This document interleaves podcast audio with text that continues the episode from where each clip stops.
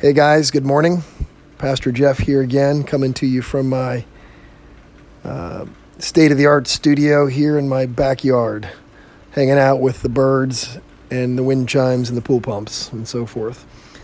It is good to be alive and it is good to know the Lord. And we're switching over today from the second to the third chapter in Galatians, and this, this chapter is just so chock full of gold. It's a veritable gold mine we're not going to go far today. In fact, just one verse, just the first verse of chapter 3 here, where Paul says, after dealing with his own life in Christ and demonstrating to them how he is dead to all else, been crucified with Christ, that, uh, that Jesus has died on the cross for the forgiveness of his sins and to reconcile his life, and that Paul is saying, My own life is gone, I, I only live with him. And so now Paul confronts the Galatian, the churches in Galatia, their blurred vision of Jesus that's come from, you know, outside influences. Excuse me. And he says, O foolish Galatians, who has be- bewitched you that you should not obey the truth, before whose eyes Jesus was clearly but portrayed among you as crucified?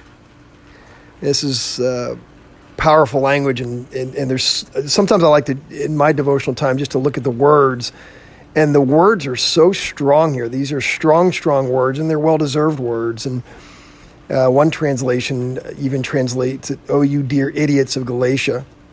But really, in, in calling the Galatians foolish, Paul isn't meaning to say that they're um, not able to, that they're morally or mentally deficient, that they're not able to process thought um, that's a different word that he would have used.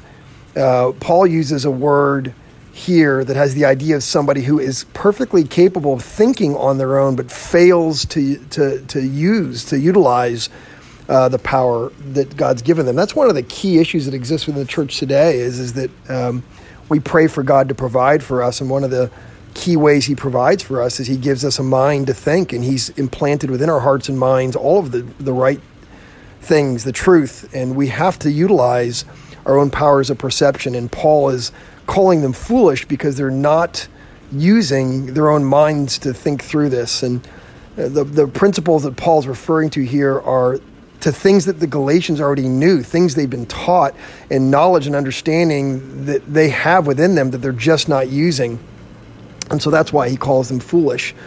And he then goes on to say, you know, who has bewitched you? Uh, the idea here is uh, is that the Galatians have come under some sort of spell, and Paul doesn't really mean this literally. I don't think he's literally uh, emphasizing or pointing to witchcraft.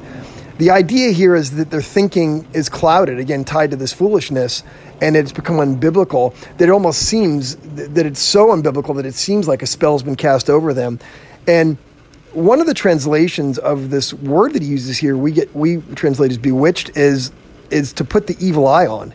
I, I, like this translation of it because I think there's so much visual language here in this first verse, and the the, the, the Greeks, the ancient Greeks, were accustomed to this idea of falling under a spell that could be cast on somebody by an evil eye. It kind of reminds me of the Jungle Book and that I can't remember the name of the the snake that's there, but he would sing a song and he would get you to look him in the eye and he would cast a spell on you by hypnotizing his prey with, with his eyes. And um, once you look into that evil eye, you're, you're caught. And, and there's a, uh, the way to overcome the evil eye is simply not to look at it. And in using this phrasing, the, the, that word picture, I think Paul is encouraging the Galatians to turn their eyes away from this wickedness and to just steadfastly fix their eyes on Jesus.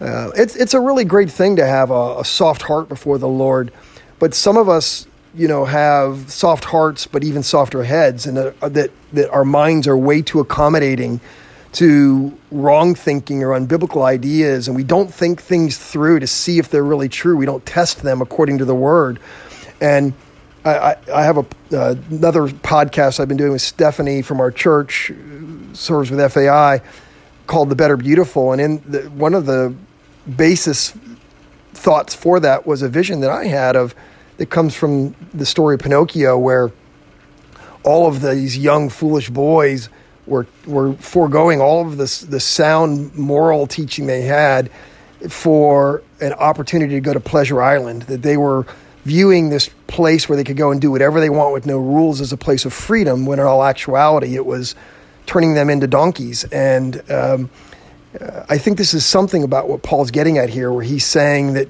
taking your eyes off Jesus and, and not using your mind and not thinking through these spiritual truths is actually a sign of spiritual immaturity in the same way that a, a, a baby just sticks everything in its mouth. Um, and so he's essentially appealing to them to grow up. And uh, he says that Jesus has been portrayed before you. It's literally the language here of being written out for your eyes to see. It's like a billboard. Uh, is the imagery we would have here clearly portrayed like a billboard no matter where you go his life is publicly displayed before you and he's saying to the galatians I, I, I don't even i can't understand how you could have missed the message because it's certainly been made you know clear to you that who Jesus is and what he did and when you have left behind the message, the simple message of Jesus being crucified, Galatians, you've left the message that I preached to you. This is what Paul's saying. And Paul's saying that my preaching was like setting up posters all over town. That if you just fix your eyes on Jesus, if you see Jesus, you're, you're seeing all you need to see. And when we see him clearly, we won't be deceived. Jesus himself said, If you've seen me, you've seen the Father. When, if you want to know what God looks like, look at Jesus. If you want to know what good theology looks like, look at Jesus.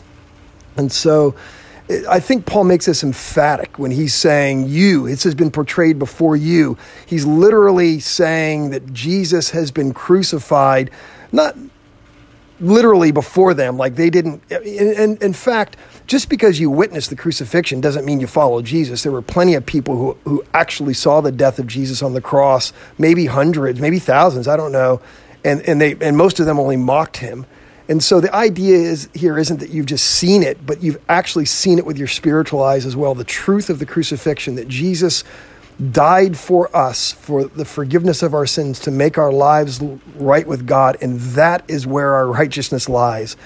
Beloved, there's, there's no need to stray from that message ever. That if you would simply fix your eyes on Jesus as the author and perfecter of your faith and not be distracted by false teaching or by the sin in our own lives, but to keep our eyes fixed on the King, there's nothing that can hinder us in that walk. No coronavirus or no, uh, no thing of this world can ultimately take us away. So, um, just a simple message from one verse of Scripture this morning, Galatians 3 1. I, I pray it's edifying for you. Uh, Jesus, be our vision. Be thou my vision. Uh, Lord, come into our hearts in a way that our eyes, our spiritual eyes, our literal eyes be fixed upon you in all that we do. In Jesus' name, Maranatha.